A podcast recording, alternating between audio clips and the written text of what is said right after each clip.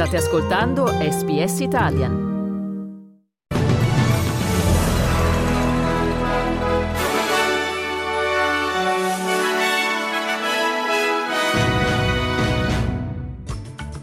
Israele e i parenti degli ostaggi bloccano gli aiuti umanitari diretti a Gaza. Il segretario di Stato americano chiede a Tel Aviv di lavorare per la soluzione dei due stati.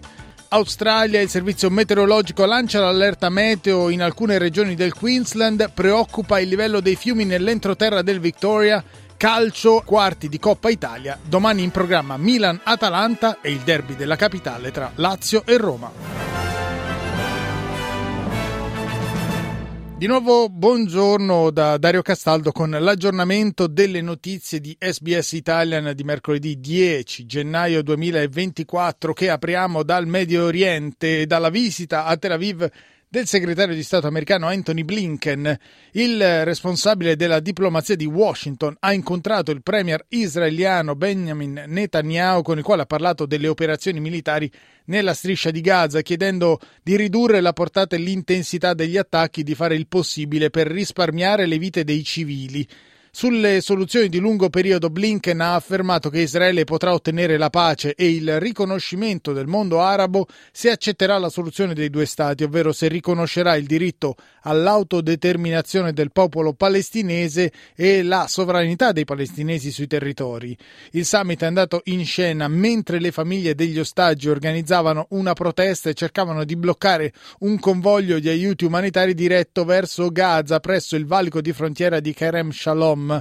I parenti degli ostaggi avevano chiesto che gli aiuti fossero vincolati al rilascio dei rapiti e alla possibilità che la Croce Rossa visitasse gli ostaggi in prigionia. Ascoltiamo uno dei manifestanti, Shai Van Kert, il cui figlio è uno dei 30 ostaggi israeliani ancora nelle mani di Hamas. My son was kidnapped 95 days ago. He is uh, sick, he has a colitis disease. And his uh, stress uh, situation is getting severe. I know he needs us to take him out. We are going to stop the trucks because it's supposed to be humanitarian for humanitarian. It can't be only one side. Take out the, the hostages. Adesso voltiamo pagina e veniamo in Australia dove nel sud del Queensland è previsto per oggi l'arrivo di una nuova perturbazione. L'Ufficio Meteorologico Nazionale prevede intense precipitazioni con rischio di alluvioni per le zone dell'entroterra del sud-est dello Stato come Claremont per il nord-ovest dello Stato. Secondo il Bureau Meteorology sussiste il rischio che nel sud-ovest del Queensland esondi il fiume Paru, a rischio anche altri corsi d'acqua come il Dawson, il Barco e il Baloo. Molte di queste zone sono già state ripetutamente colpite dalle alluvioni e dalle successive inondazioni seguite al passaggio del ciclone Jasper e hanno visto il coinvolgimento dell'esercito nelle operazioni di pulizia. Il primo ministro Antonio Albanese oggi ha chiesto al comando militare di inviare un nuovo contingente nelle zone, mentre il governo statale ha stanziato 50 milioni di dollari per andare incontro alle perdite delle attività imprenditoriali più colpite mentre in Victoria ieri è stato ritrovato in vita un uomo il cui kayak era stato avvistato sul Mitchell River nei pressi della cittadina di Dargo. L'avvistamento del kayak aveva portato a temere il peggio per la sorte dell'uomo, il quale era però per fortuna riuscito a mettersi in salvo. Ad Elmore poi ha riportato alcune ferite un uomo che si era gettato nel fiume Bendigo per salvare una donna di 74 anni la cui auto era stata trascinata dalla piena del fiume. L'uomo, Mitchell Smith, è riuscito ad afferrare la donna e i due si sono aggrappati ad un albero dove hanno atteso per oltre un'ora l'arrivo di un'imbarcazione di salvataggio.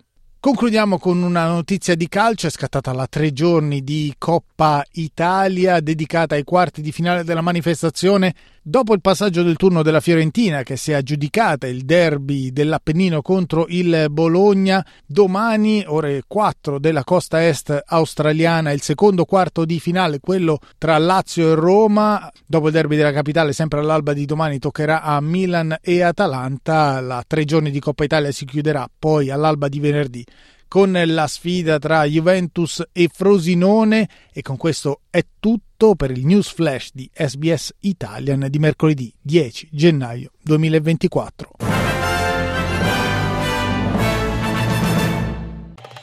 Volete ascoltare altre storie come questa? Potete trovarle su Apple Podcasts, Google Podcasts, Spotify o ovunque scarichiate i vostri podcast.